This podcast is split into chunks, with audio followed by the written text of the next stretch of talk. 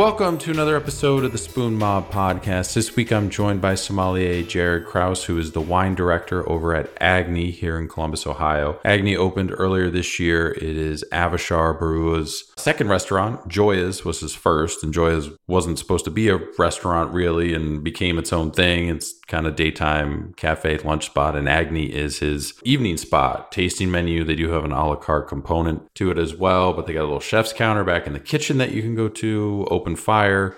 Really, really awesome restaurant. It's in the brewery district, stone's throw from Lawbird, like right around the corner, a street over from Chapman's Eat Market too as well. So right off a high street there. So if you've never been, make sure to check it out. It's awesome time, awesome experience. We'll most likely win, I would assume, best new restaurant for Columbus because it opened this year too as well when those local awards start coming out and everything. And who knows? We've been in twice, had a great time both times, did the tasting menu and everything uh, which was awesome. And then uh, had some bar bites too when we were on our way to another event and stopped in and got to see Jared and, and Avishar and them. The wine list there is amazing. It's maybe the best wine list uh, in the city for a restaurant. Like it's awesome, just the different stuff they have on there. Super unique, but not overly complicated, not really going to scare you either if you don't really understand it. Uh, as somebody who's kind of going through the wine stuff now, when I got a chance to take a look at the wine list when we were at the bar area, it was just there's just stuff on there that nobody else in the city kind of has. It feels like so. Uh, Jared is from you know the area and you know went to Ohio State, spent a bunch of time at the refectory. So Taylor Wolf, Chris Dillman have spent time there too as well. And uh, then he went out west and worked at some Michelin places, um, Gary Danko and everything, and and wound up going through all that and, and coming back and wound up at Agni and is running the wine program there, and it's awesome. Um, so again, stop in if you haven't. It's an awesome new spot adding to kind of this collection of chef driven owned restaurants that are popping up here in Columbus, which is great to see. You know, you look at Cincinnati, you look at Detroit, we've kind of said it time and time again on this podcast, but those cities they have amazing food scenes that people don't really know about because they are so individually driven from the ownership standpoint, from the people running the restaurants and everything. It's not big corporate chains, though you can find those elements, uh, the corporate kind of chain element in those cities. But for so long, you know, Columbus was kind of dominated by the Cameron Mitchell restaurant group and still is to some effect. They have a lot of successful restaurants around town consistent too as well. We've had a few different alumni on the podcast over the years uh, that have spent time there, but you know, even with them opening more and more restaurants, it does feel like there is a shift here in Columbus to more individual kind of chef owned restaurants, which is something that's just great to see and and I think the city desperately needs it. So hopefully we keep on that trajectory. It was just kind of a blip and a slowdown because of COVID, which affected every restaurant scene in every city. But yeah, more cool stuff I think uh, is on the way here. But Agni is definitely one of those things, and Jared's doing amazing things over there too as well. So you can follow him on Instagram at krauss.jared. So K R A U S S dot Jared is his handle. You can also follow the restaurant Agni. It's at Dine at Agni. Reservations for them are on Tock too as well. The bar, you don't need reservations. You can just kind of walk in. I think we went early on a Saturday. We were before seven and it was pretty much wide open. So it just kind of depends on what's going on in the city, but you might be able to just kind of walk in uh, if you're just looking for the bar area and just want to pull some small bites and stuff like that and have a drink or two. But you definitely need reservations for the chef's counter in the back, which they do, and then also um, you know the tasting menu and everything uh, too as well. So you just go to Tock and you can find them there. Make sure to follow us on Instagram too as well at Spoon Mob. You can check out our website spoonmob.com. Profiles for all our guests are up there on the website. Links to all the episodes that they've been on, any new information, updates since they've been on the podcast too as well. We put up their photos of food, the restaurant, wine, all that stuff you can find. Uh, there's a contact portal where you can write in questions, comments, feedback too as well. You can also email us directly, spoonmob at yahoo.com, and just poke around the website. It's always getting updated, always new things getting added, food photos, what have you just added some photos from Good Eats uh, here in Columbus too as well. So those are up there. And a few other things to Hiraeth we added to as well. So eventually that stuff makes its way to Instagram, but it always hits the website first. So you want to just kind of periodically check in there. As for following the podcast, make sure to do so.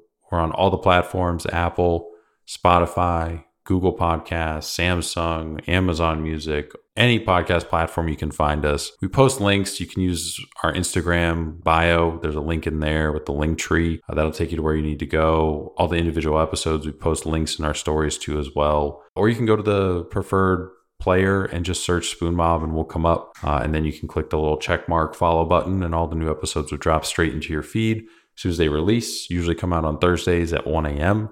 Sometimes we have some mini update episodes with returning guests. Those usually drop on Tuesdays. They're just kind of randomly, it's whenever we have them recorded and, and push them out. That's why you kind of want to be followed so you don't miss anything. And uh, you can check out our YouTube channel too as well. We put all the episodes up there about a week uh, after they debut on the podcast platform. So if YouTube is your preferred player podcast method, you can go ahead and subscribe to our channel there. And uh, you'll get alerted as soon as a new episode releases and gets uploaded there too as well. Also, make sure to vote for us for Best Community Partner, the Ohio Restaurant Industry Awards, the Ohio Restaurant Association. They do annual awards. We are up for Best Community Partner, one of four finalists, I guess, in that category. Make sure if you get a chance, if you haven't already, to go to uh, their website, click on the awards voting. It'll give you a little drop down ballot, and you go through each of like the five or six categories and select uh, from it's like best restaurants, North, Central, South, uh, best community partner. I think uh, best behind the scenes person, and there's I think uh, maybe one other category too as well that I'm blanking on is up there. So it's like five or six categories. Quick drop down. Uh, you have through the end of the month to vote. So please do so if you haven't. And if you have, uh, I think you can go vote again if you'd like. I don't think there's a limit or anything like that. But please, uh, if you get a chance, go ahead and vote for us up there.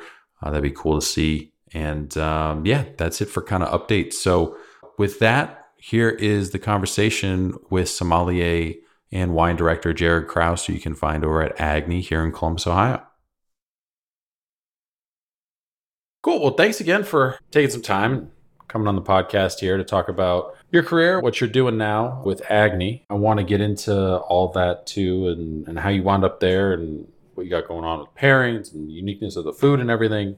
But I always like to kind of start at the beginning with everyone. How did you kind of first find yourself getting involved with wine? Was it just something that you kind of fell into, or was it a byproduct of working in restaurants in high school? Like, how did all that kind of materialize and happen for you? Thanks for having me on the podcast, right?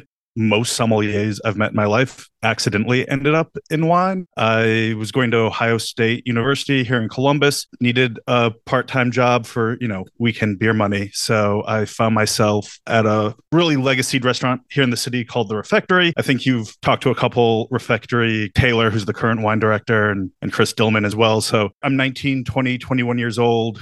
My weekends are all ramen and hot dogs and natty light. And then i go into this classic like temple to french fine dining food. There's foie gras there's truffles and there's first growth bordeaux. When i started there we had uh, mouton rothschild going back to the 50s on the wine list. You know i just had this fortuitous kind of surrounding. And eventually as i graduated from college my original goal was law school. Took the LSAT. I got into law schools, but then just right at the the 11th hour decided it, wasn't for me and I, I felt a little bit lost and just stayed in the hospitality industry over the course of a decade. And you know sometimes it was part-time sometimes it was full-time. I was playing around with different careers but i went from bussing tables at the refectory when i was 19 years old to being the wine director there. I think i was 28 when i became the wine director. It's funny because we've had a bunch of people on that have gone to either medical school or law school. And just as soon as they get there, they're like, I don't really want to do this. So for you, was there a singular moment that you're like, this is not the path that I want to continue down? It's funny. I have two sommeliers that work with me right now at Agni, and both of them also intended to go to law school, got their undergrad, and then changed course. And now, you know, years later are doing wine. You know, I spent my last, I think, two summers of uh, college doing uh, document processing, like clerk jobs, basically at some law firms here in Columbus. And it just was not the fit for me. The environment of a larger law firm, especially coming from restaurants where it's so even a, a, place as polished as like a fine dining restaurant, you go behind the scenes. It's very casual. It's almost like you're hanging out with friends. You're getting drinks after work, and then you go to a law firm environment, and it's very polished. And I remember clearly my first day at one of the law firms as I was being walked around the office, introduced to every single handshake was that classic, like dick measuring contest handshake where they're trying to like crush your hand. And I realized that, you know, the first one was like, oh, okay, this guy, that's just how he asserts dominance. But then it was like 12 in a row, men and women, every single handshake. And I realized that was just the culture there and that that was not for me at all. So when you're in school, you wind up working at the refectory, like you mentioned. How did you wind up there? Was that just they were hiring somebody and you were like, all right, I need a job? Yeah. Um, you know, this was, was 2007 when I started there. So it's definitely before a lot of the job board postings that you could kind of search nowadays. I want to say I saw an ad in print in a newspaper, like either the Dispatch or maybe it was the OSU student newspaper, the Lantern. I don't 100% remember, but I'm pretty sure it was a actual in print job posting in a newspaper somewhere. And i just responded to it and interviewed. And i i still remember kamal who's the the owner of the refectory for i think like 40 years now. He asked me a question about something about how i what i didn't like about service. And i'd done casual restaurant jobs before and i just gave the worst possible answer i mean i, I went off for like just rambling like seven minute long here's what i get annoyed about at service. And in retrospect, I always think like, why would you have hired me? Like I sounded like someone who just hated working in restaurants, but it ended up working out, I guess. You're at the refectory for a number of years. It was a decade. That's not normal for people to to be at one restaurant that long, especially starting so early in your, in your career in your wine journey. How did that happen? Was it just like this is a great place to be, a great environment? Like there's no reason to even look at other opportunities because they just don't compare. It was some of that, and honestly, the refectory. There were people. A, a gentleman just passed away a couple of weeks actually, who was one of my sort of like early mentors. His name was John Saunders, and he worked at the refectory for I think 41 years. And there's people that I worked with that started around the same time I did, or a couple of years after, that are still there today. Um, so there's definitely a tradition of people being at that restaurant for longer than most restaurants are open. There's the community of it, I think, because you do have that established uh, core of people working that's just an attractive thing to be a part of. At the time in the early 2010s, late aughts, the restaurant scene in Columbus, there weren't a lot of other comparable high end things going on.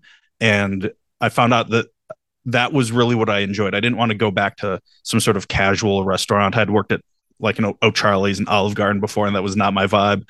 And then w- once I started getting into wine, you know, there was nowhere else. There was nowhere else in the city that afforded the same sort of opportunities with wine that I had there. So, what was it that like hooked you in wine? You know, because you wind up at the refectory. Were you into wine before that, or was it that kind of like a byproduct of being there? Definitely a byproduct of being there. I was into beer actually so we had a, a general manager slash wine director. His name was Jeff Alaski, and he admittedly did not know much about beer. And so when I was 21, maybe 22, he turned over the beer program to me at the ref because I was just really into it. I'd grown up in Portland, Oregon, which is obviously a large craft beer city, uh, and especially again, we're talking 2000, what 2009, 2010, a little bit before the craft beer boom really blows up around the country, but there were pockets of it in Portland and a couple of up in Michigan, obviously. Uh, so I came from one of those. I fell in love with beer, and that was my intro into beverage at the refectory. And then as I was continuing sort of curating the the beer selection there, I had goals of becoming a, a server and at the time there was no sommelier all servers handled their own wine service in their sections and if you have, you know, whatever, 500 selections in a wine list and you're expected to handle your own wine service, the knowledge that was expected of the service staff there was pretty high. So when I came to Jeff and said, I want to serve, he said, okay, cool. You don't know anything about wine, so you can't, but let's get you there. Let's see what we can do to to build up your knowledge and get to a point where I'm comfortable having you have those wine interactions with guests.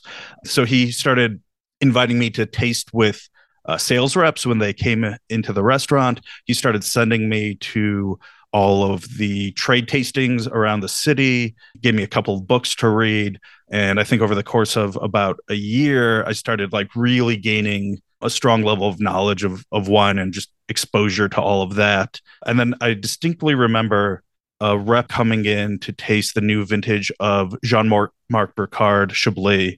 And he brought the whole lineup up to their uh, Grand Cru Le Clos vineyard.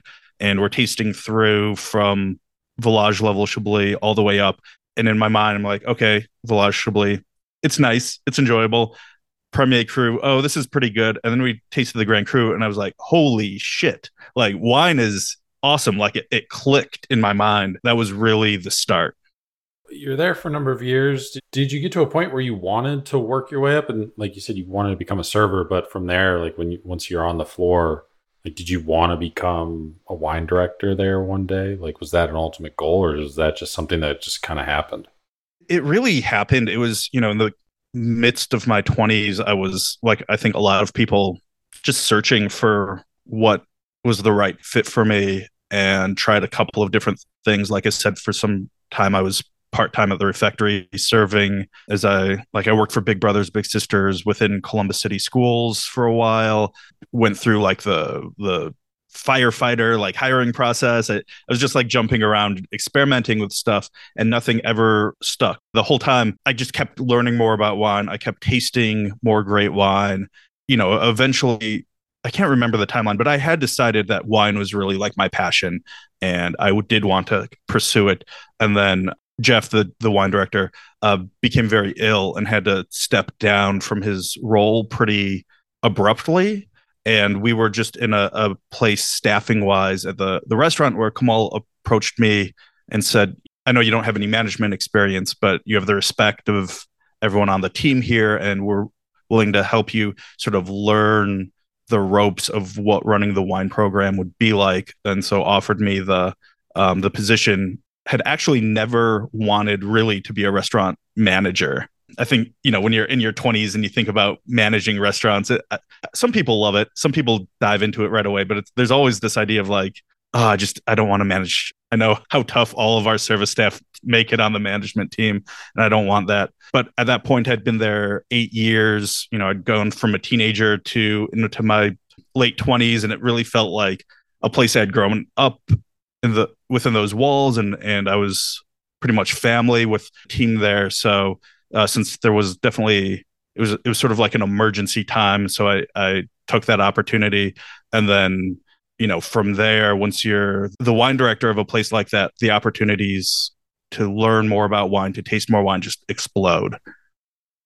During that time that process are you taking any wine exams and certifications or does that come later?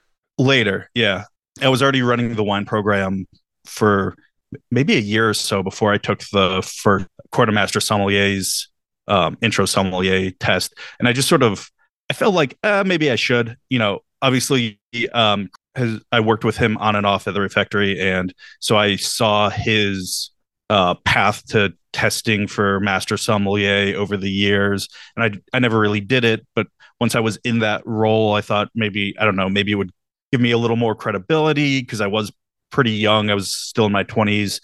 And so I, I, took the intro exam, yeah, about a year after I, I started running the wine program. Why did you decide on the court versus one of the other organizations, either WSET or SWE? Like, what kind of led you down that path? Um, I think it's probably the influence from Chris and just seeing the amount of work that he put into studying for the exams and how much knowledge he had sort of accumulated going down that path. Also, obviously, in restaurants, the service element that the court focuses on, it made more sense to have that as a part of it versus, yeah, like the WSET, which doesn't have that. And then, two, there was the the structure of it. I don't really like school. I never was sitting in class is not my thing. So the chance to do a thing where I could just show up and take a test and I didn't have to versus the WSET where it's, you know, in-person classes. Uh, I guess post COVID, they've done a lot of uh, online classes now. Uh, it just really appealed to me to be like, okay, I put on, put in the work on my own time. I do the grind. I don't need to be in a classroom and sit down and do this formal thing. And then I can show up and, and take this test. So when you, you take like the next level, like was there a part that was more difficult or challenging for you out of the three, you know, service tasting theory? Like were there one of those three that you felt you had to focus extra more on?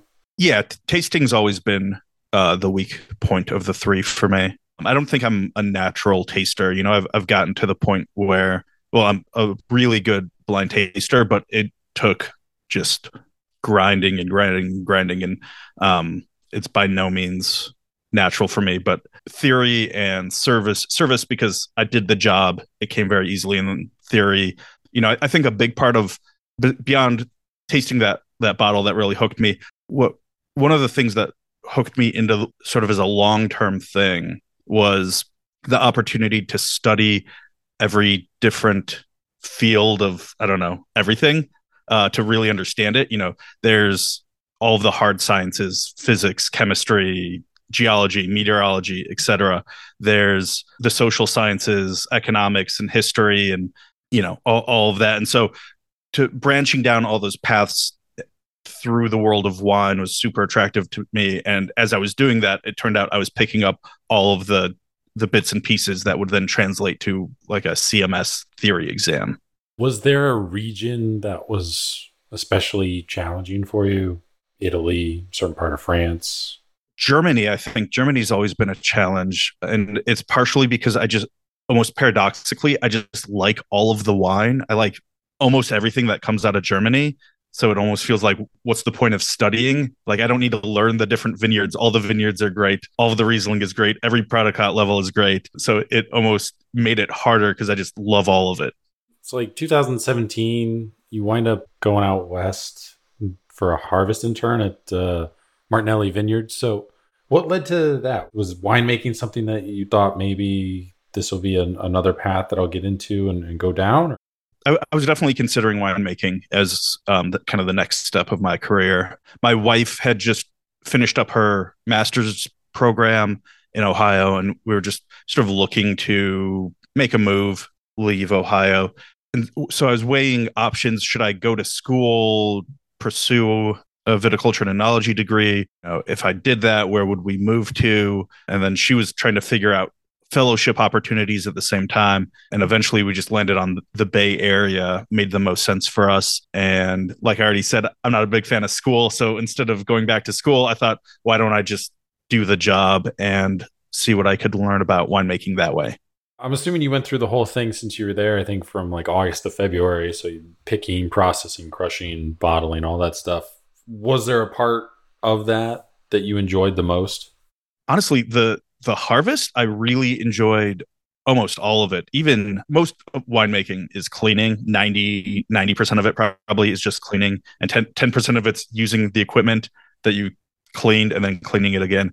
So obviously that can get a little bit mundane, but the everything about the harvest was really enjoyable. Getting the fruit in, tasting it, kind of processing it, putting it into the fermenters. We did inoculated ferments at, at Martinelli like most people do throughout California. So I got to build up the yeast starters and then start our fermentations and also work on like the uh, malolactic bacteria starters and, and secondary fermentations. Just all of that and the learning experience of it having spent a decade serving people the wine selling it and then having the opportunity to see it on that end i just really really enjoyed. Not the hours. The hours are pretty brutal is winemaking still something that you could envision yourself doing one day, you know, after leaving restaurants, or, is that time come and gone and, and you've had your fill of winemaking and yeah, I don't I don't know. There's a couple of, of sort of barriers to entry, I think. One is just like if you're going to do your own thing, the finances you need to start up a winery, unless you're buying just really obscure varieties from you know the Central Valley, California, or something like that.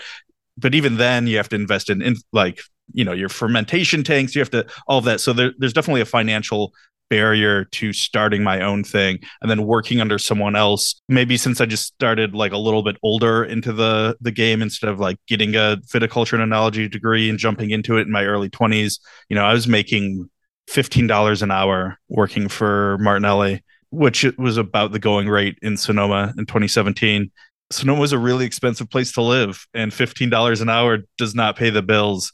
And and so I think there's that sort of barrier to entry of like trying to grind and work your way up from the bottom, sort of, you know, at my age and experience level. So I'm not, I wouldn't say no, I don't want to do it, but there's definitely, it, it would have to be things that fall into place. And especially now being back in the Midwest, there's fewer opportunities to source super cool grapes. So after you do harvest, you wind up staying on the West Coast, right? And you join Gary Danko as a sommelier. So was that intentional? You guys just wanted to stay out there? You're already kind of there, or what led to all that? My wife had just finished up her master's degree and she was doing a fellowship in San Francisco and the wine production, especially when you stop getting the overtime hours during harvest, uh, was not paying the bills. And so I thought, well, I've got the skill set of working in restaurants. I know I could make pretty good money doing that, and it would be fun to find a place that would, would let me open up like unbelievable wine regularly, you know, go work at a Michelin star restaurant and see what that is all about. So, yeah, we, we had always intended to stay out on the West Coast for a while uh, once we uh, moved out there. I had originally thought I would stay in production longer than I did. No regrets joining the team at Gary Danko. Yeah, I mean, we've had a decent amount of people who are sommeliers who've all spent time there. Is that just because like ownership, management, they're just super open in terms of people with little or you know no experience, but like as long as you have a desire to learn, they're willing to kind of bring you in and, and join the team kind of thing because they just seem more willing to bring people on than other restaurants in that area, I guess. Gary Danko, they know who they are and what they're trying to do and what their standards are, and they are very methodical about maintaining those standards, which means you know what in practice what that means. So i got hired on to be a sommelier and, and that came through multiple rounds of interviews. Their wine director uh, jeremiah morehouse he's no longer with them but he was a master sommelier at the time and so uh, you know i spent time meeting with him talking to him about wine theory. I think he gave me an actual written quiz or maybe it was oral uh, but of like wine theory stuff. So he was definitely vetting this guy from ohio. Does he actually know what he's talking about here? But from there once once you pass the multiple rounds of interviews it doesn't matter what position you got hired on to do at Gary Danko as the front of the house even if you're the restaurant manager you start running food and you don't stop running food until you're perfect at it. And then you back wait and you don't stop back waiting until you're perfect at it. And then you can you know then you can bartend you can be a captain you can be a, a sommelier you can be a manager. So I, I, think the system of it allows them to maybe roll the dice on people that maybe other restaurants wouldn't. You know, if you were going to be hired straight on, you know, first day of training, you're a floor sommelier of a Michelin star restaurant in San Francisco. They need to know you have the pedigree to back that up. But a place like Gary Danko, no one's ever going to be in that position. And so if they feel pretty good about you, they can hire you and have you prove yourself. How different was it between working at Gary Danko in the refectory? Because you had the refectory for so long. Like, what were the big contrasts between the two? There was a lot in common, honestly. I think Gary Danko had the resources to execute the stuff that we all sort of wished we were doing at the refectory. I mean, just in the money involved, the staffing involved to to sort of every single interaction with tables meeting the standards that are set in stone of the restaurant. That's a thing anywhere could do if you pour the resources into it. If you hire enough people to cover all of the gaps, if you have all of the right equipment and, you know, all, kind of all of those elements. And that's a, a tough thing for most restaurants to pour those resources into in that way. But Gary Danko was able to do that. And so the nuts and bolts of the job were largely similar, uh, but it, it was just having that opportunity to execute just constantly.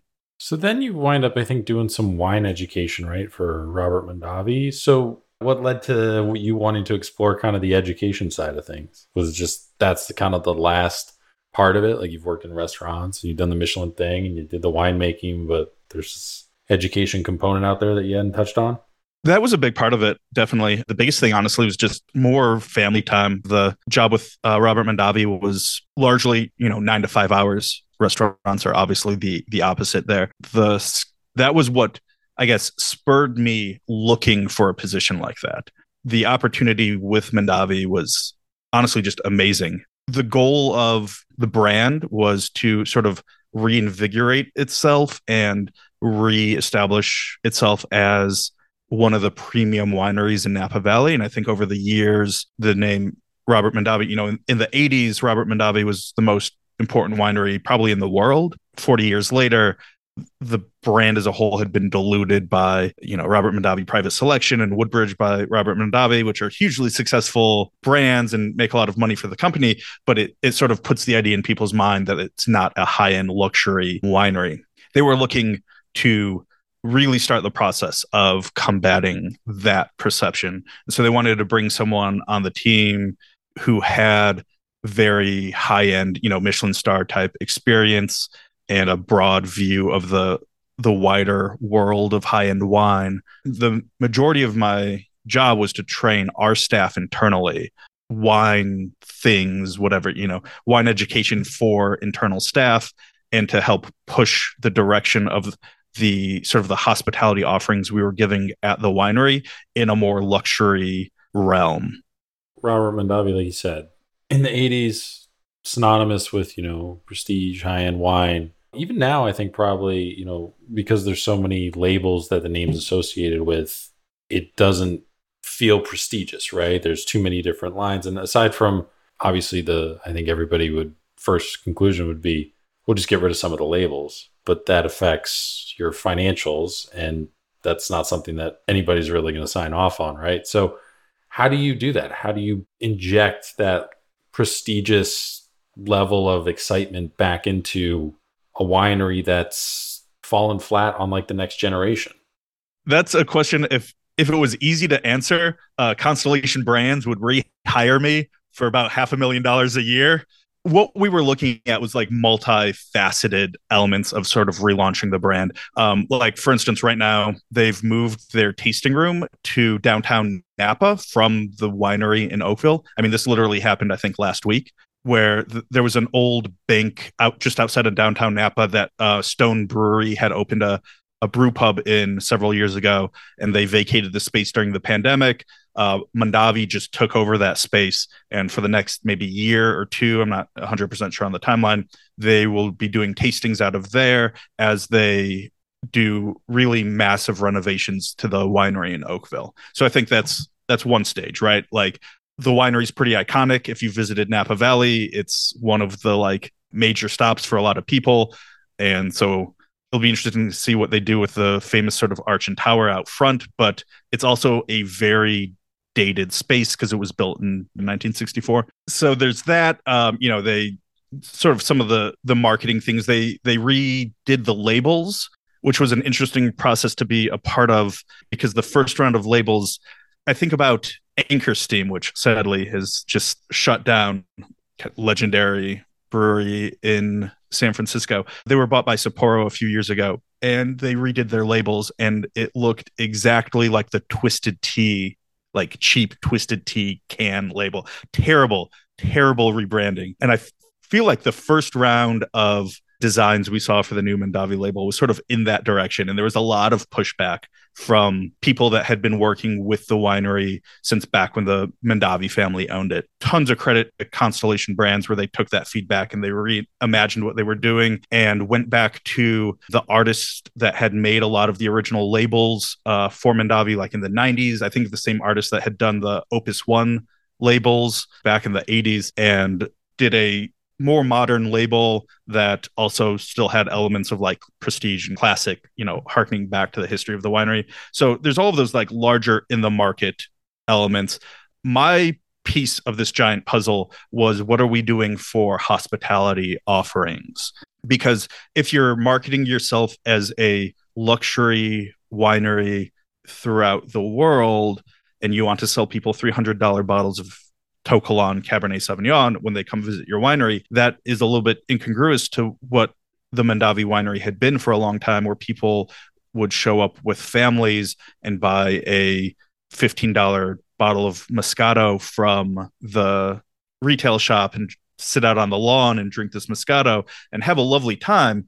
But that's just not what people, if I'm showing up to a winery, think I'm going to have this very luxury experience and I see that, I'm probably going to leave and go to another winery that fits more of sort of what I'm I'm looking for. We spent a lot of time talking about what that meant in terms of the offerings we were going to have for guests at the winery, um, training the staff to deliver those a more luxury experience. You know, we got a budget to buy a bunch of luxury wine and taste it with the staff, like a shockingly generous budget to do that, just so they could understand like here's what first growth bordeaux tastes like next to our cabernet sauvignon. Here's we did a tasting uh, where we did maybe 10 different wines from the To Kalon vineyard alongside our our wine from To Kalon and here's what those all taste side by side. So you can then have those conversations with customers who are probably that level of, of knowledgeable you know.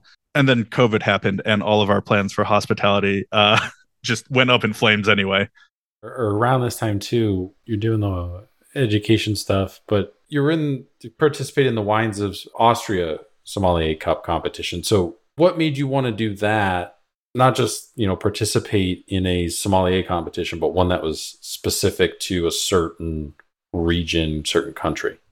When you are in the sommelier culture in a place like San Francisco, that's just sort of what you do, honestly. Um, you know, there's there's all these opportunities of, you know, I I did the the Ruinart challenge um I think a couple of times too where you show up and blind taste four wines and then sit in a seminar from the the winemaker from Ruinart Champagne and if you win you get a trip out to Champagne France. And so those sorts of things just kind of pop up. They happen pretty frequently, largely in large markets, especially wine centric markets, San Francisco, New York, Chicago, LA, Vegas. If your goal is to pass the master sommelier exam, which is like sort of everyone's goal who's summing in San Francisco, even they might not say it, they might they might give up on that eventually and realize you don't need to take the test and I can just do this job. But at a certain point, you get you're in this culture and you're like, all right, we're all studying together, we're all tasting together.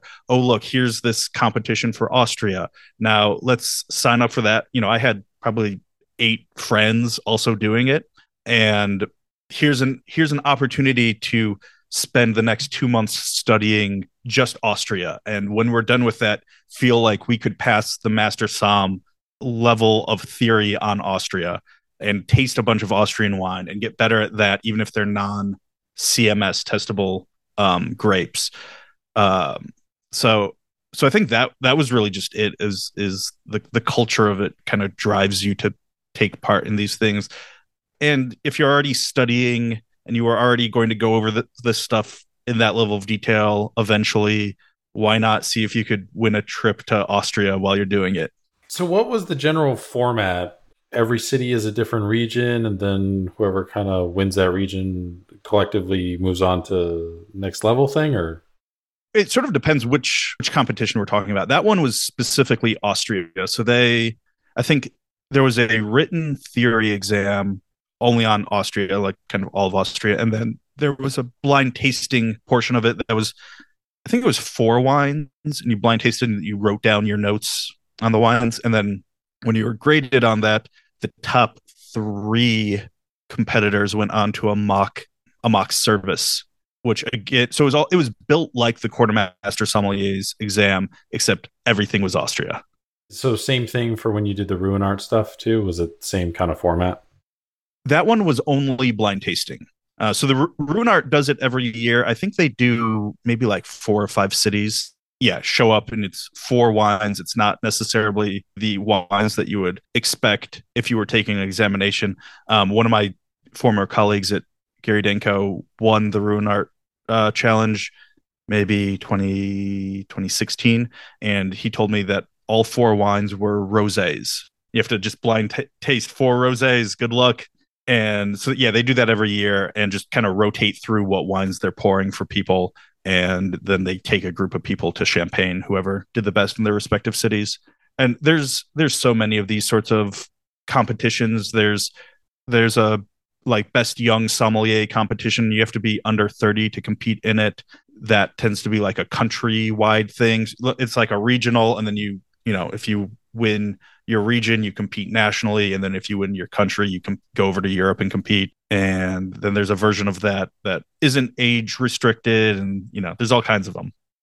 I had uh, Jayton Paul on from Vancouver, and he's participating in one that it was regional. He won it, and then it becomes national all across Canada, and people come out of the different regions. But the little thing is that you have to do it in a different language. So he's having to learn French so he can participate in the national like best sommelier of Canada competition right now.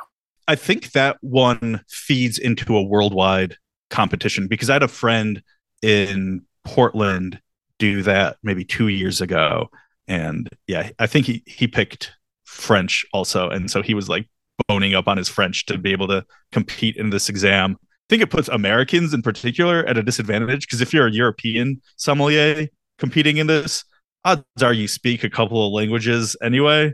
You know, I guess if you're Western Canadian, you're only speaking English. Maybe if you're Eastern Canadian, you already speak a little French.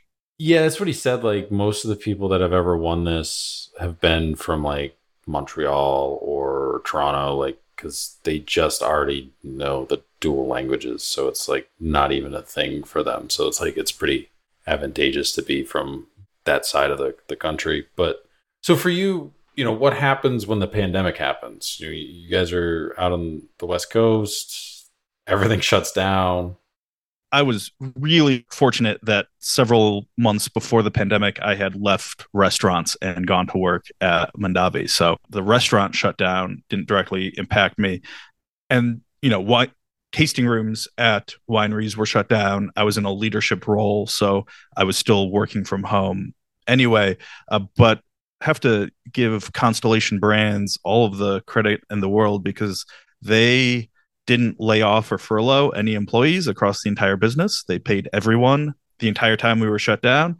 It, for their employees in tasting rooms that declared tips, they averaged out something like six months worth of tips and added that amount you know prorated it and added it to their paychecks they just fully paid their entire staff which then when we reopened our tasting room we were good. We didn't need to hire anyone unlike everyone else in napa valley that laid off their staff and then had to frantically hire. Everything sort of pivoted while we were shut down.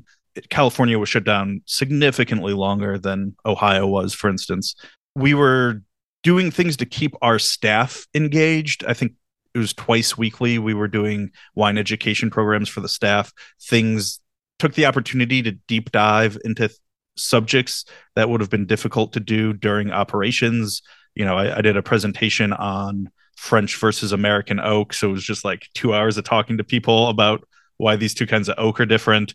Uh, that would never happen if we weren't shut down and stuck at home. And so, you know, we did the same thing with grape genetics and um, and microbiology and uh, I can't even remember all the, the topics now. The history of To Kalon, make sure remind everyone why it was so special. And then I, I also did more um, kind of like front facing video things for the winery where we interviewed our winemaking team on a, like a live video so people could learn more about winemaking or sometimes i leveraged my uh, connections in the sommelier world brought some master sommeliers on to talk about why the history of Mondavi matters and that that tied into the idea of kind of re-luxuryifying the brand of let's see if we can get some MSs who are bored and stuck at home to talk about why Mondavi matters to the larger world of wine. So we still kind of pushing elements of that agenda. And then obviously once we started to reopen, trying to redo everything that we had ever known about hospitality at the winery and, and do it all outdoors, change up everything we were doing. So it was a shockingly busy time considering I was at home the whole time and not used to working at home. So is that where the podcast came from? Was that a component of that or was that a passion project, something that you wanted to do? Yeah, I think it was just being stuck at home.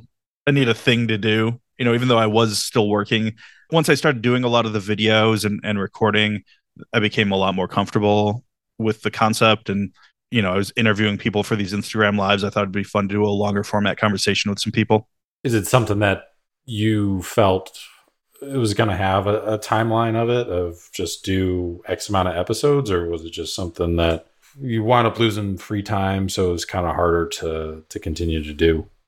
Yeah, I had a son actually. Um, I started the podcast during the lockdowns, like early 2020, and then my son was born October 2020, and that really, you know, had to start prioritizing what I was spending my my time on, and you know, the podcast was kind of a fun hobby, but ultimately, I, it was no longer where I was going to allocate a lot of my time.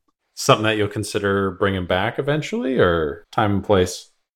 Yeah, I don't think so. I don't it, it's fun to do. It's definitely fun to like have these conversations with people and, and sort of like get to learn about people and, and learn more more details of the industry and, and all that. But I, I don't think that that is again uh, now that I am older, have have a family, you know, doing some things in, in the restaurant group that I'm with now, just trying to allocate my my time as a resource efficiently. You wind up taking a wine sales rep position, right? At Skurnik uh, for a little bit. Was that just needed or wanted a, a, job to be doing something, or was did you want to explore the side of wine sales because you had never touched on that?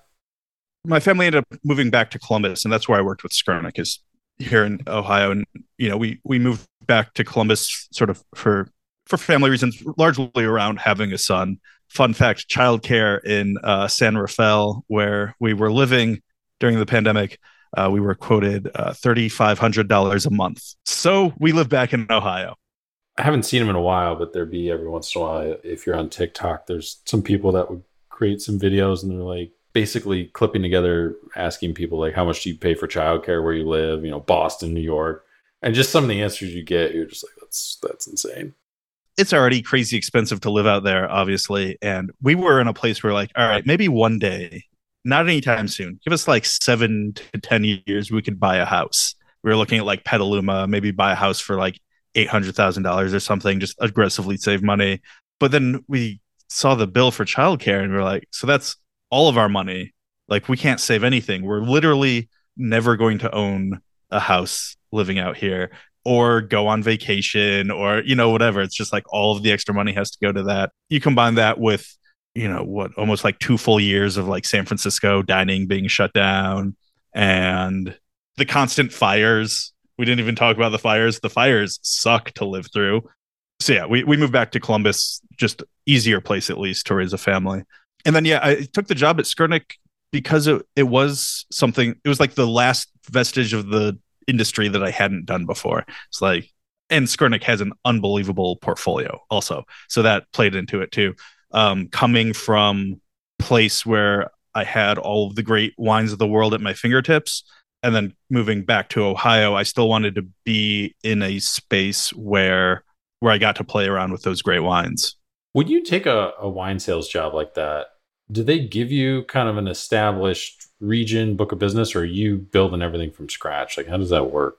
It totally depends on the business. Uh Skurnik at the time they only had one sales rep in all of Columbus, which is too many accounts for one person. So when I came on board, they kind of peeled off a couple of accounts from the other rep in the city and gave them to me. And then so my job was here's the whatever the number was, here's 15 accounts to service and then go prospect new accounts. Um, there's some sometimes depending on the scenario, you know, had say there were two reps in Columbus and one of them left the company, then they would be looking to hire someone to move into that established route and take all of it over. Uh, sometimes they'll hire you solely to prospect new accounts. It all just kind of depends on what the business, the the particular sort of business is doing at the time. So when you're in that role, how hard is it to try and get Columbus restaurants, Columbus wine directors to try something different than what their usual order is? Like Columbus has grown a lot as a as a restaurant and, and food city and, and everything, but there is still a solid chunk that is, you know, and, and we've talked about it with numerous guests, but I won't go over X amount of dollars for this item. I like this item. This is the item I want. Don't change that item. Why did you change the menu? That's you took away this thing that was it's never here anymore. Like so how do you approach that knowing that there is this element of stuck in the mud consumers that that don't want to change. They like what they like, and that's what they want when they go out in their free time. To also try and get new products or new wine into those establishments. To be to be totally honest with you, I don't think I'm very good at that. I think that's largely why I'm not in sales anymore. Um, you know, I had a handful of buyers that I worked with that really did want to like get a new product and and educate their guests and kind of push what we were doing with wine in Columbus. And I love those people. And I probably spent way too much of my time talking to them because it, it felt like a like an outlet, you know. That's when I met actually um, Taylor the at the refectory now. You know, when I moved out to California, that was years before he came on board at the, the restaurant. So when I came back, I took over that account and I met Taylor, became friends with him there just because he would buy all the cool stuff that we had in our book. And so it was fun to kind of bring that up to him.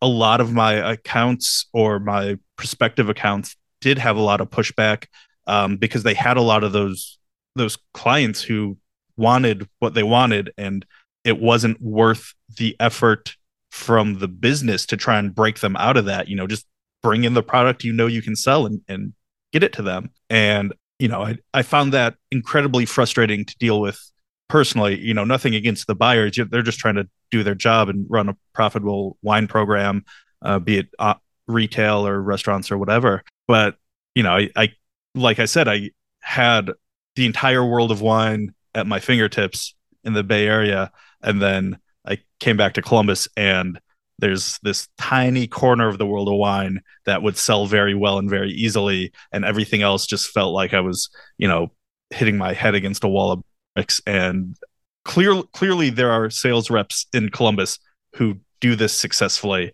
I'm grateful to them but that is that is not my skill set unfortunately for my time at skurnik so how did you wind up at agni joining avishar and his restaurant group I heard they were opening. I was looking around for opportunities and I emailed Avishar's other restaurant, Joya's, and said, Hey, I think you guys are opening this other restaurant soon and I'd be interested in having a conversation and doing cool beverage stuff with you. And the person who answered was answering the emails at Joya's is this woman, uh, Nicole Vanderdoes, who um, had been a sales rep for Cavalier Distributing here in Ohio, and I had met her when I was at the refectory. Um, when I was buying, she called on me as a rep, and so she passed my information on to the Agni team and said, "Hey, this guy actually knows what he's talking about with wine. You should really sit down and have a conversation with him." Super grateful to Nicole for for the introduction there, and not just taking my email for you know random crazy person off the street. Once I started having the conversations with Avishar and his team, it became pretty clear that they wanted to do something pretty special at Agni, and um, I wanted to be a part of that. And and they liked my vision for what we could do with uh, with beverage.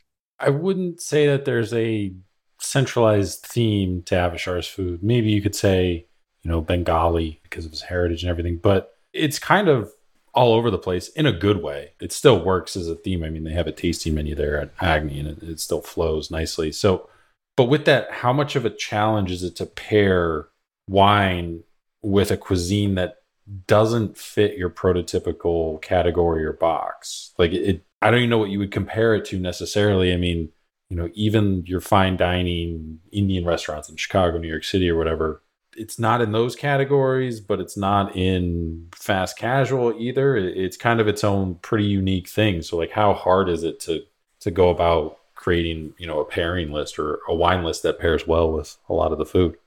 Like our, our current menu right now, we have influences obviously uh, from Bangladesh. We have influences from American fast food, from Oaxaca, from Peru, from Vietnam, from Sichuan. So it's definitely not. I agree with you. Like sort of like there's definitely a thread of Bengali flavors through the whole thing, but there's nothing traditional or no box you could put the food in um, for what we do at at the restaurant and at the refectory and at Gary Danko. You know, the refectory was 100% French food. Gary Danko was you know California cuisine, which is basically French food with some Japanese flavors and local California produce. So definitely like way outside of the realm of what I professionally had done before. Like I'd mentioned, I grew up um, mostly outside of Portland, Oregon, and spent time living, you know, obviously in California. So outside of work, I probably eat South and Southeast Asian food more than any other, you know, geographical location of, of food flavors, um, because those are kind of it's easy to do that. Let's say on the West Coast, if if that's the kind of food that you enjoy, the options are out there.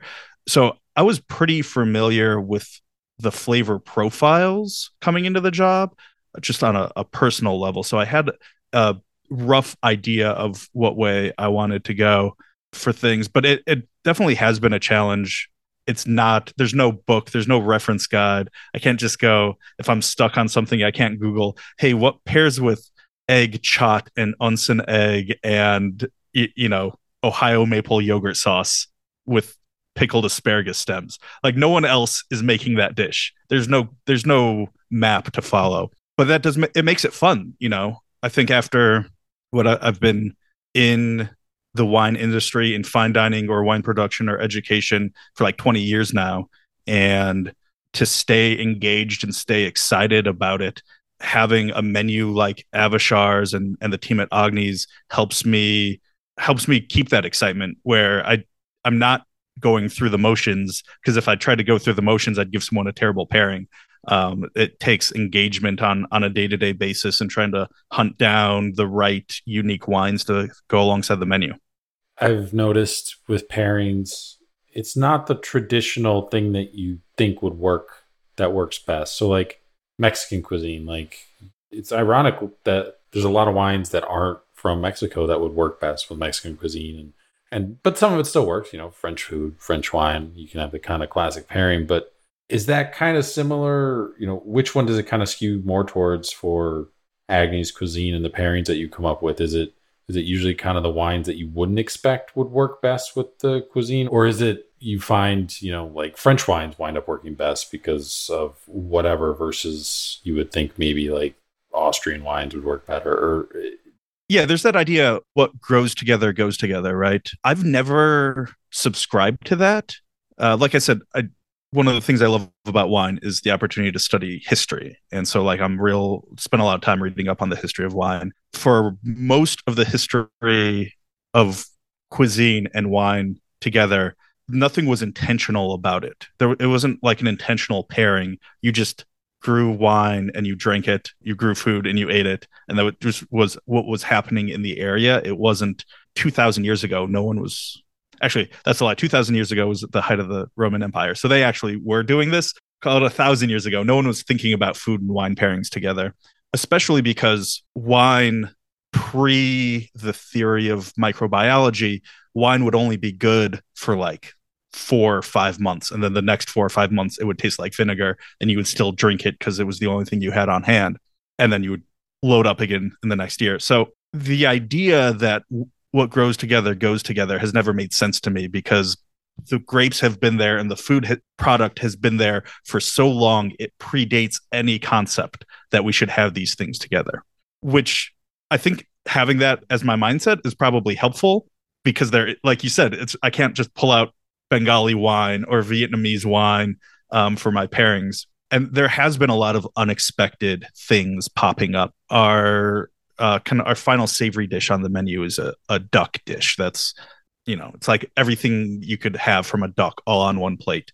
And in the world of French food, when you think about pairing with duck, immediately start with Burgundy. Like that's the go-to. Have some Pinot Noir with this duck, and then maybe you can go from there. And maybe if it's a richer duck dish, you'll go into like a Grenache or something like that. But as I that was the the hardest dish from our menu for me to figure out what to pair with it. Like i tried all these different things. It wasn't quite working. And what i eventually landed on that worked really well was a super fruit forward napa cab which you know that was like option 15 of what i was trying with the duck to try and nail down this pairing but once I I had it and I saw the way that the flavors and the texture of the wine and the the spice of the dish were all working together, then it opened up you know the, the whole rolodex in my mind of all these wines i've experienced opens up of all right if napa cab works for these reasons now chateauneuf de pape can work for a similar reason or australian shiraz can work if we're finding the right wines. So i, I think there it's been a lot of like trial and error of trying to figure out those components of what works and i think often it is unexpected but once i'm able to hit on it a lot of opportunities pop up to pour cool stuff for people how often does the pairing does it change as dishes change or does it change just because inventory on something that you're using runs low you can't get any more so you got to find something else to kind of swap in? What i've told people is it changes probably irresponsibly often. I like i said I, I like to be engaged at work and i like to be excited about things and so that means cycling through wines and opening up new stuff and seeing how slightly different wine works with a different dish and also having the opportunity personally to just try different wines is opening it up. So I, I spend a lot of time trying to source wines that aren't widely available and that means sometimes i'll only get six bottles of a certain wine in and then i use those for pairings and they're gone and i need to change uh, to the next wine. There was a night a month ago where I ended up pouring three different wines for the same dish just because of how busy we were, how many pairings were ordered, how much wine we we ran through over the course of the night. So I think there there's a plan of you know like a flow chart of once we go through this, we'll move on to this, and then move on to the you know wine number three. Um, but it, it does change really really frequently, which also I think if you're a guest and you want to you enjoy wine, it can be exciting for you too to you know, have dinner with us one month, have wine pairings, come back the next month, do wine pairings, and I'll pour you seven totally different wines than you got the first time. So for you, like you mentioned, when you're out in San Francisco, everybody there is secretly studying for the master, whether they want to admit it or not. Where are you at with exams? Uh, because you've mentioned a couple times, you know, reaching that point, and we've had a lot of people that talk about it that reach this point where I don't need to do any more exams because I've done enough to know that I can do the job that I want or the the career path that I want.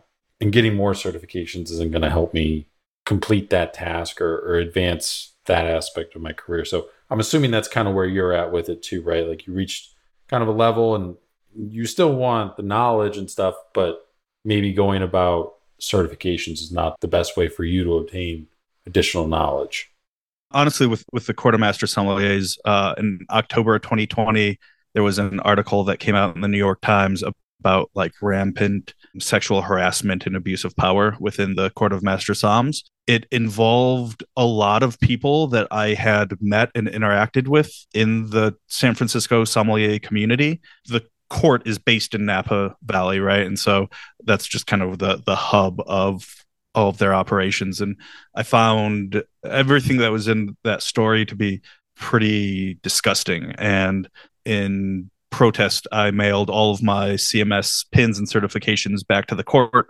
with a pretty strongly worded letter telling them how I, I felt about the way that kind of everything had been handled. So I uh, definitely am not testing through the court of master Somms for further certification. I've taken the WSET level three since then, and I've thought about maybe going on and doing like the diploma and maybe the master wine to follow.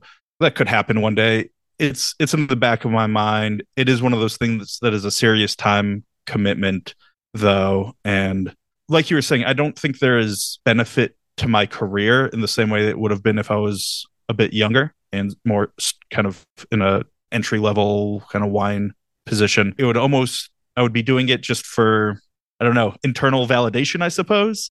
And so that's a lot of money and time to spend on something like that. But it's always in the back of my mind. I should, I should keep pursuing that maybe. So one day it could happen. One thing that doesn't get touched on is that it, it's really location dependent. I feel like if you are in San Francisco and, and, Napa Valley, carries a little more weight because it is a differentiator because there are so many wine programs and, and restaurants there where maybe here in Columbus there's not as many. So while it'd be cool if you were, you know, like the only master sommelier or working uh, in restaurants in Columbus, how much of a difference that would make, it's hard to tell. I, I guess we won't really know the answer until somebody actually does it. It doesn't feel like it would make a gigantic difference aside of maybe like there's a little bit of a bump for like a month because of press or or something like that, you know. That's likely that it, there you would see that bump, and that that would sort of be be it, like a, a month or two later. And yeah, in, in terms of like career advancement, anywhere you know, any job that there's no job in Columbus where people would take me more seriously about my wine experience because I had the MS letters um, versus like my actual real life work experience. But it is definitely, I had passed the certified before I applied to Gary Danko. I never talked to them about this, but I almost guarantee like they would never have called me in for an interview coming from a restaurant no one's ever heard of in Columbus. You know, when, if you're in San Francisco, no one knows what the refectory is.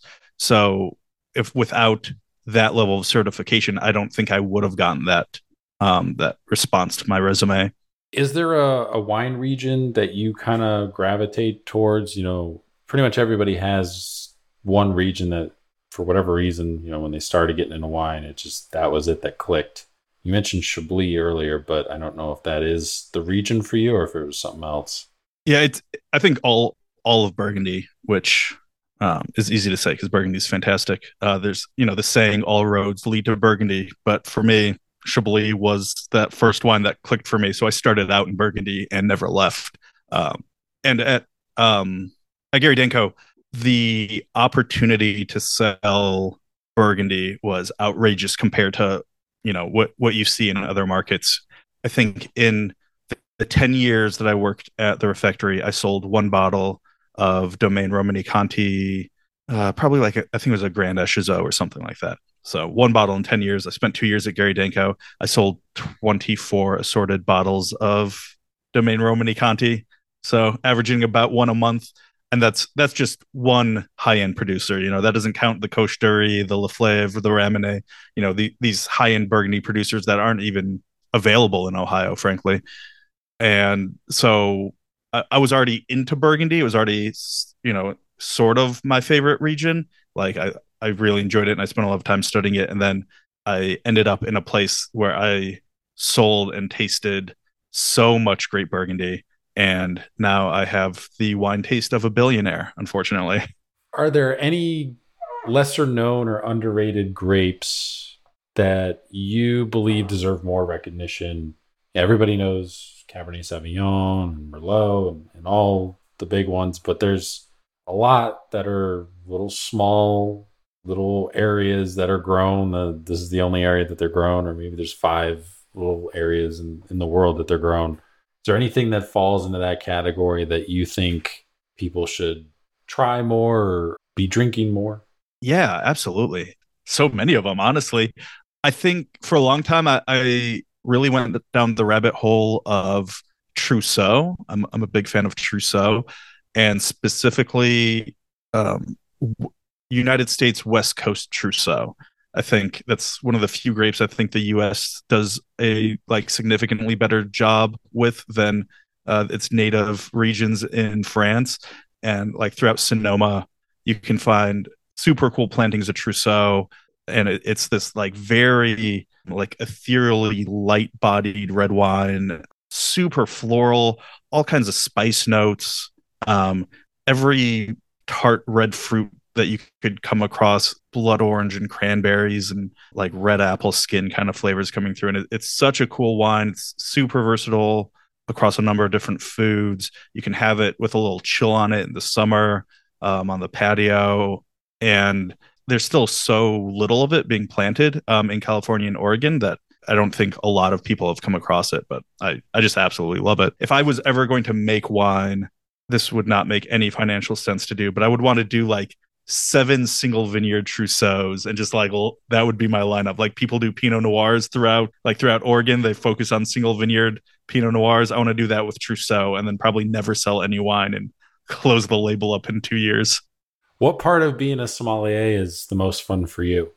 When you see someone like click food and wine together and how it sort of makes sense and why the profession of a sommelier like really exists. You can see it on their face. It, like every single time it happens on their face because it's like this this almost like visceral reaction to like the flavors and the combination going on that just kind of opens people's eyes to how special combination of food and wine can be.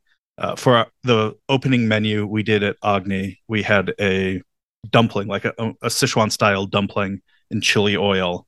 And the pairing that I did for that was Bud Light because traditionally, if you're in Sichuan, China, you're probably going to have like local rice lager uh, with your spicy dumplings. So we were talking about that and like, all right, local beer made out of rice. I mean, this is Bud Light we're talking about. Like, why why not just give people Bud Light? And the amount of people who said, you know, over the course of the like two months, we we that was the one pairing I never changed. By the way, was the Bud Light with the dumpling. The amount of people who said that that was the best Bud Light they've ever had, when all it was was just the same Bud Light you've ever had in your life. You know, it was like fifty percent of the tables like commented on how great this Bud Light tasted, and I thought that was always super cool. Of you can take the most mundane beverage and put it in the right light, and people understand that there's something different that you're doing here. When you get the chance to go out to dinner, do you compulsively check the wine beverage list to see what they have, or are you just able to separate yourself? Oh yeah, I check it before time so that way I'm not boring my wife at the table because uh, I've already looked through the full beverage selection instead of flipping through the, the wine list while she's just sitting there waiting for me to be done. What do you think is the next wine region to explode? We've had a few different answers for this. So we've gotten, you know, Mexico, certain um, areas of the Pacific Northwest and Oregon, uh, the Finger Lakes, Michigan. Is there one, you know, around the world that you think is on the come up, but still kind of underrated, but everybody should be paying attention to over the course of the next five years? Michigan and the Finger Lakes are probably really good choices for that. I spent a lot of time uh, looking through the Silicon Valley Bank wine report. Uh, Rob McMillan, who's the head of their uh, wine division every year compiled this super data intense wine report. And the trends that you see over the last several years is that basically like light bodied high acid white wine and sparkling wine are by far the largest like growth movers within wine across like all price points that kind of falls in line with a lot of the best of what's done i think in the finger lakes and and in michigan the West Coast, I think there's just so many uh, barriers financially. The the cost of doing business out there, the cost of land as you get into Michigan is like you know maybe that's where I need to start looking to to start my my Trousseau wine brand because it's actually approachable. Um, and I think anywhere you can look that outside of the the classic like super expensive fully planted wine regions where you can get sparkling wine and like crisp bright whites for reasonable prices. I think that was Baixas in Spain 10, 15 years ago. And now Albarino went from a unheard of grape to pretty wide, pretty common. And I think something along those lines is probably where we should be looking. Columbus is still a beer town. You're still a beer guy to some extent, I, would imagine. So, do you think the city's drinking habits are, are, shifting at all since you've been involved? You know, you got 20 years in the business. You think things are moving towards something else. I mean, there's for a time they moved towards the alcohol seltzers, but according to all the data, those sales have kind of dropped off. Even though they still sell a lot of it, but Columbus is a drinking city. What what do you see?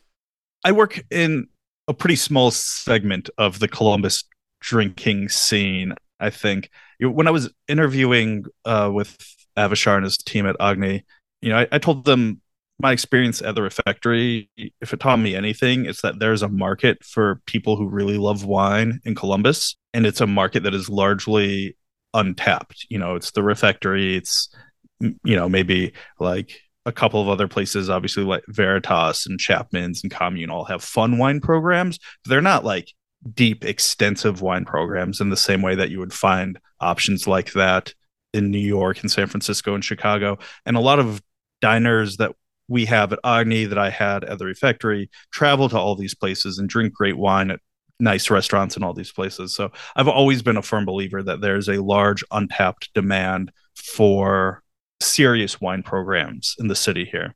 So I definitely I want to be a part of that growth as it continues and as, you know, as the venture capital money and Intel and all that brings more tech business into central Ohio. There's a lot of people who like me spent time in the Bay Area and then came to Columbus for for whatever reason and ha- are bringing that dining and drinking experience with them.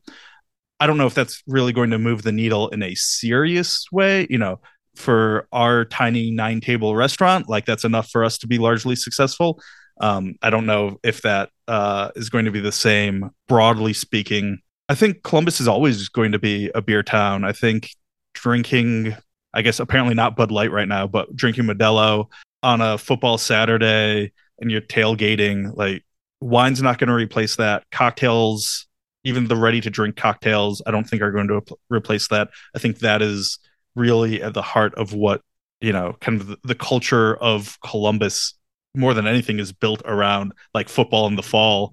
And if you're a part of that you're probably drinking beer and it's probably like a tw- something you can buy a 24 pack of drink consistently throughout the day and not a 11% triple ipa um, and i don't see that changing anytime soon What's next for you professionally? I mean, you're running the wine program over at Agni, but anything else on the horizon?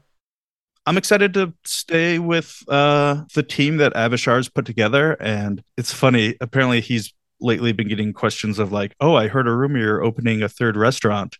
Uh, we don't have a third restaurant. You know, there's not, it's not going to be, you know, he opened Joya's and then six months later opened Agni, or almost six months into Agni.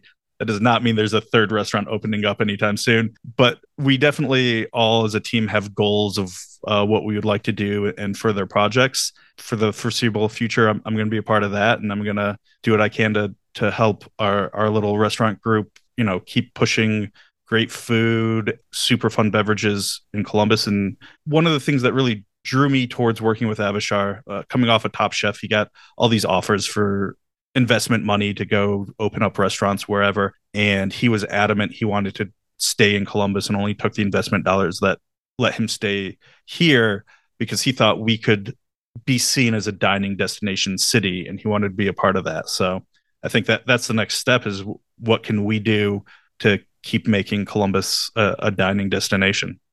Most people probably don't know, and I mean, Avishar was on this podcast, but way he explained it, like Joya's wasn't even supposed to be Joya's. Like Joya's was supposed to be like a window. Like it's just a window on a wall. Like they would cook stuff and like, yeah, your order's ready. It gets passed through and that's it. Like there's not there wasn't supposed to be an inside. yeah. Like that's how that started and just evolved into something else. So I'm sure he'll eventually, you know, come up with another concept and, and open something, but it, it's definitely too soon that that man has has a lot of concepts in his head for sure. You know there there will be things in the future that we we try and do and try and work on. Nothing that there's like like an imminent but yeah apparently he's getting stopped like semi regularly being like oh you're opening a third restaurant? Like i don't know why that word got out but handful of questions left. This next question comes from uh, chef uh, jonathan Mazzara of gem city butchery out in dayton. It's also uh, you can find him at jollity and uh, some of his food on the menu at Silver Slipper Wine Bar out there too. He's a previous guest on the podcast. He left behind a question for you. What's the best thing you've eaten this year? Best thing I've eaten this year. It's a really good question. I think this might just be recency bias, but I had dinner at Novella Osteria in Powell, like the northern end of Columbus recently. They had this tomato, peach, and burrata sort of caprese esque salad on the menu. And, and I think the tomatoes came from Hirschberger Farms up in, in northern Ohio. The peaches came from somewhere local. I think it was somewhere different. And it was just, it was super simple and it was like perfectly fresh produce and just delicious. And I think that's the best of what Italian food can offer is just perfect produce on a plate, just with the right amount of acid and salt. And that's what stands out to me is the best thing I've had this year. What's a question you want to leave behind for the next guest? Can be anything if you weren't in this industry, what do you think you would find yourself doing? Next question comes from one of our listeners. They wrote in, but is there an Ohio wine you'd recommend? The best Ohio wine I've had is Markko Vineyards. They're um, up in Geneva, like right on the lake. And I had a probably like a Spätlese level ripeness Riesling from them that was about 18 years old the time I had it. Unbelievable. I mean, that was it's not just the best Ohio wine I've ever had, but I mean, it would go toe to toe with great Riesling from any serious Riesling wine region in the world. After that, I became a pretty big fan of Markko. I think most of the great Ohio wines come from that sort of like Geneva, Geneva on the Lake uh, area in northeastern Ohio. There is a project being worked on in uh, Lancaster right now that former winemaker from Mondavi, the winemaker that I worked with when I was there, she is consulting on a winery project in Lancaster. And I know they've planted a couple of hybrid varietals and some Cabernet Franc as well. And I could not be more excited for what's going to come out of here because this winemaker, her name's uh, Nova Cadamatre, and she is, I mean, she's super smart. She is a master of wine. She got her viticulture and enology degree from Cornell. She would not be attaching her name to something that she didn't believe could be quality wine. So something to look forward to in probably like three or four years she left Mondavi and now she has a small winery actually up in the Finger Lakes called uh, Trestle 31 that makes some really, really delicious Riesling. I know she has consultation projects in Napa as well. So she's still doing work over there. She has as good of a track record as you can have in this industry. And those are not the people that you see working in wine production in Ohio usually. So this last set of questions we asked to everybody who comes on the podcast, nice compare and contrast for the listeners across all the episodes. First question Who would you say is the biggest influence on your wine, your sommelier career thus far? When You look back on it. Be uh, Jeff Alasky, the former wine director of the refectory. What is your desert island wine? It's got to be some champagne. Let's say Krug Grande Cuvée. Restaurant you recommend that isn't your own. Person gets stuck at the airport, flight canceled, stuck overnight. You guys aren't open. They reach out to you. Hey, where should we go eat? You point them in this direction. Ooh. Is it cheating if I say Joya's? It's it's not the restaurant you work at, so no. No, that's that's the restaurant I personally eat at more than anywhere else in Columbus. So I mean, I'm probably just going to send you to Joya's or go to Fox in the Snow for that egg sandwich. We eat at Joya's a lot, and two reasons is one, we have a 15 month old, so you're limited on time and what you can do. Two, also, there's not a whole lot of places that are open for lunch anymore post pandemic. I mean, and that's any major city. I mean, San Francisco, you see it. New York, like it's hard to find places that you can go get lunch from. Like it's it just is. Well, and especially working nights like we do in this industry, a place that does a killer like brunch or lunch, so you, you don't need to wake up for breakfast hours to go get it. I mean, that's that's gonna hit for industry folks every time. Bucket list travel destination, bucket list restaurant, place you never been to, you still want to visit, place you never eaten at, but you still want to dine at one day. Travel, I actually, despite the fact that I absolutely love Burgundy. I've never been to Burgundy, so let's say um, Burgundy as a whole and bucket list to eat at Pujol, Mexico City. Craziest thing you've seen happen in a restaurant while you're working? Gary Danko, we had this probably safe to assume homeless person come in and ask to use the restroom. And we let her like just, yeah, sure, why not? Go use the restroom. And then she's in there for probably like 30 minutes. And then she comes out just fully naked into the dining room, just walking out and like yelling a bunch of stuff too. That was definitely not the vibe we were going for at that restaurant. Did she leave on her own accord or did you guys have to call the police to come get her? We called the police, but also we I think she left, but we had to no one wanted to really like touch her, obviously. Um so it was yeah, it was like it, hey, we need you to like stop doing everything that you're doing right now. Gary Danko used to, uh, I'm sure they still do. They would give very generous like discounts to people in, in public service, so like firefighters and police. I think both because they just wanted to give back to the community, but also that meant that a lot of San Francisco police have eaten basically for free at Gary Danko. So we got our calls responded to real quick. Food or drink guilty pleasures. Is there anything fast food, candy, whatever that you know is unhealthy for you, but you just can't help yourself? Lately, it's been Mexican Coca Cola, like the stuff made with cane sugar. We have that at, at the restaurant for a cocktail that we do, and it's just sitting around. It's real hard to to resist. All right, so this next one is wine recommendations. So we broke it into four categories. So it's zero to 20, zero to 50, zero to 100, and over 100. So if you have three that are under $20 you can fit one in each of those categories. So you don't have to go you know between 20 and 50 for the second one. So this is just things that you think people should be drinking um, you know that they can find people that are interested in wine expanding past your meiomi or, or whatever that you're going to find in the grocery store uh, on the shelf there. So first category 0 to 20 what do you recommend? I think any txakolina. So uh, white wine from Basque Country in northern Spain, Txakolina. Most of it that you'll see will be under twenty dollars. And just as a rule, it's like slightly bubbly, it's bright, it's fresh, it's kind of salty, it's delicious, great with most seafood, great with summer weather. I drink it in the winter too, though. I think zero to 50, I don't know. I would I would probably look into the Willamette Valley and do some Pinot Noir from the Willamette, probably just because I grew up there. But Patricia Green is one of my favorite producers. I don't know if this is true, but I've heard they make more single vineyard bottlings than anyone else in the United States. I think they do like 30 different single vineyard Pinot Noirs. So there's a huge wide range of what you could get from them. Their their entry level Pinot is probably around $30 retail, and then they kind of go up from there. And it tastes like home to me. Zero to 100. Now it's starting to get a little interesting. Champagne should get good grower producer champagne. Something like a Pierre Gimonnet, Blanc de Blanc. That won't qu- quite push the 100. That's probably 60 to 70 or something in that range nowadays. It's it's hard. I, the retail pricing, I, I don't know off the top of my head. Killer 100% Chardonnay, small family owned winery, and it is delicious. And everyone should treat themselves to some legitimate good sh- champagne every now and then. And then over a 100 over a hundred. I think whatever style of wine somebody likes, if that's cab, if it's Pinot Noir, whatever it is, they should, if they're willing to like really, really splurge, just go buy obscenely expensive bottle of like the best of the best sometime and just experience that. You know, if you drink Napa Cab, I don't know if you really wanted to go for it, spend the money on like Harlan, which is probably like a thousand dollars a bottle now. But Harlan Napa Cab is it is so good. It is like I don't know if it's worth the money, but there's a reason that it costs that much, and and it is it is in a lot of ways justified. If you love Pinot Noir, go get you know spend a thousand dollars on some Grand Cru, you know Bonnes-Mares from uh I don't know.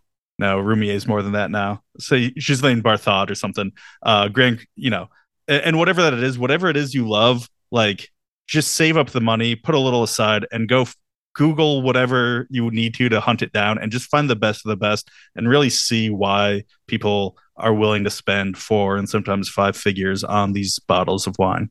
What is one book focused on beverage you think everyone should read?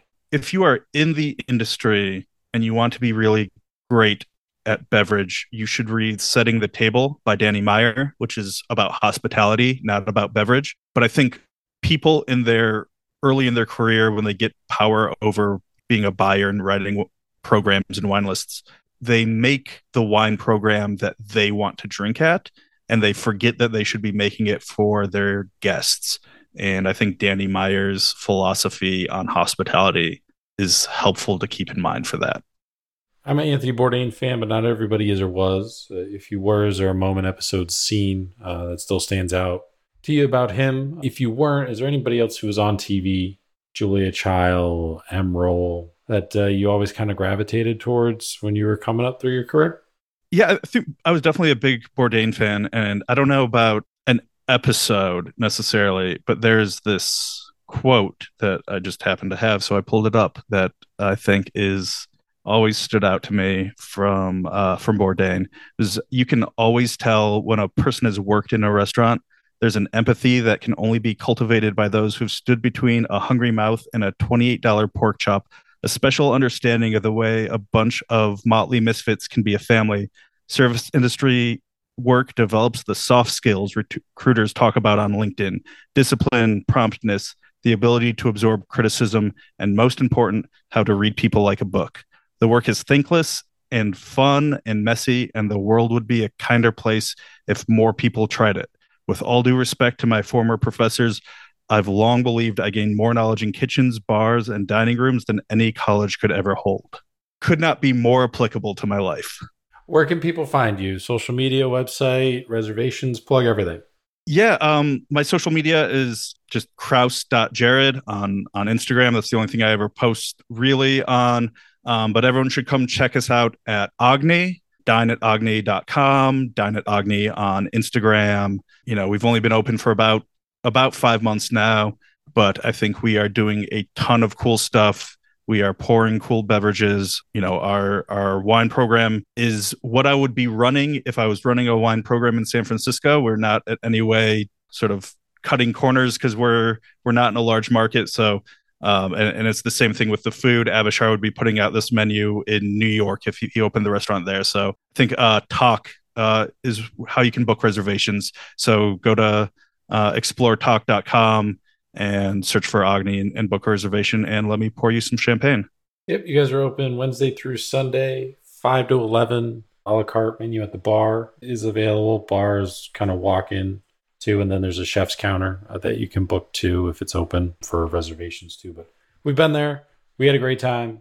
So yeah, we'll be back. We usually wait for a handful of dishes to change over. We're one of those people. We're few and far between, but we just keep an eye on like the menu, and then once enough of it has changed, we're like, all right, we're going back, and we just kind of rotate through a bunch of different restaurants and stuff. That's how we approach it. But late September, we're changing the menu again. More more like fall flavors coming through. So you have to check us out in the fall that's right around the corner. So yeah, looking forward to that. But it's not pretentious. It's a cool space, cool atmosphere. Yeah, we had a great time. You know, it was our first time there and it exceeded our expectations, which was really impressive too as well. So couldn't recommend it enough to people looking for a new spot or, or place that they haven't tried or, or whatever. But yeah, otherwise, uh, yeah, we'll be seeing you soon then with the menu changes and um, stay in touch. Let us know if you need anything. But, uh, otherwise, thank you for coming on. We'll be seeing you soon. Awesome. Thanks so much. Big thanks again to Jared for coming on the podcast, taking some time out of day to chat about his career and wine, uh, the industry at large, being back in Columbus, Agni, all that stuff. So, again, you can follow him on Instagram. It's at krauss.jared. Also, make sure to follow Agni. It's at dine at Agni. One word, no spaces, no underscores, anything like that. You can check out their website too as well. They usually change over the menu a couple times a year. They just start going through a new change now. So it's pretty much all going to be updated, tasting menu, all that stuff. And um, you can do reservations through the website, Tock or Tock's app too, as well. Check out our website, spoonmob.com. Make sure to follow us on Instagram. We're just at spoonmob. We're on all the other social media platforms, except for threads. We never did that. Mainly, it's just we put up an update on TikTok in advance of the whatever the next episode is that drops. Uh, we usually do it like Wednesday nights, um, so you can get a little bit of a preview as to who the guest is. So you can follow us there. Our handle is just at Spoon Mob on that. Um, we'll pop around Reddit from time to time. Don't really do much with Twitter. Don't really do much with Facebook. Facebook is just kind of incorporated into the Instagram because they're owned by the same company. So when we post something on Instagram, it just goes to the Facebook page. But you can find us there too as well if you'd like. And then, yeah, the website too. But uh, appreciate everybody who's been listening. Uh, appreciate everybody who's been spreading the word, writing in questions and feedback and recommendations and all that stuff. So awesome to see. Do a mailbag episode. I have a lot of questions that have been written in that I haven't been able to incorporate for one reason or another into a guest episode. Whether it's something that comes up naturally in the conversation, it's something that's already been asked, it's something that doesn't fit so there are good questions in there. Just there's not we haven't been able to put all of them into an episode. So I might just blow those out, like knock out a bunch of them, and just kind of do a mailbag. Um, some of them have been directed at us too, as well as to kind of like, what's your dream guest and all this stuff. So be on the lookout for that. We might just drop that as like a mini update episode or something. Try and keep it around like 30 minutes or so if I can, but tinkering with that idea. So um, we might throw something up on Instagram, see if that's something that people would want to listen to yeah, that's it for this week. So again, appreciate everybody who's been listening. Make sure to go vote for us. Best community partner, Ohio Restaurant Association Industry Awards 2023. Just go to their website or use one of the links that we have posted and uh, make sure to throw us a vote. Have through the end of September for that. But otherwise, if you're new here, welcome. If you've been here for a while, thank you for your continued support. And we will talk to you guys next week on Thursday.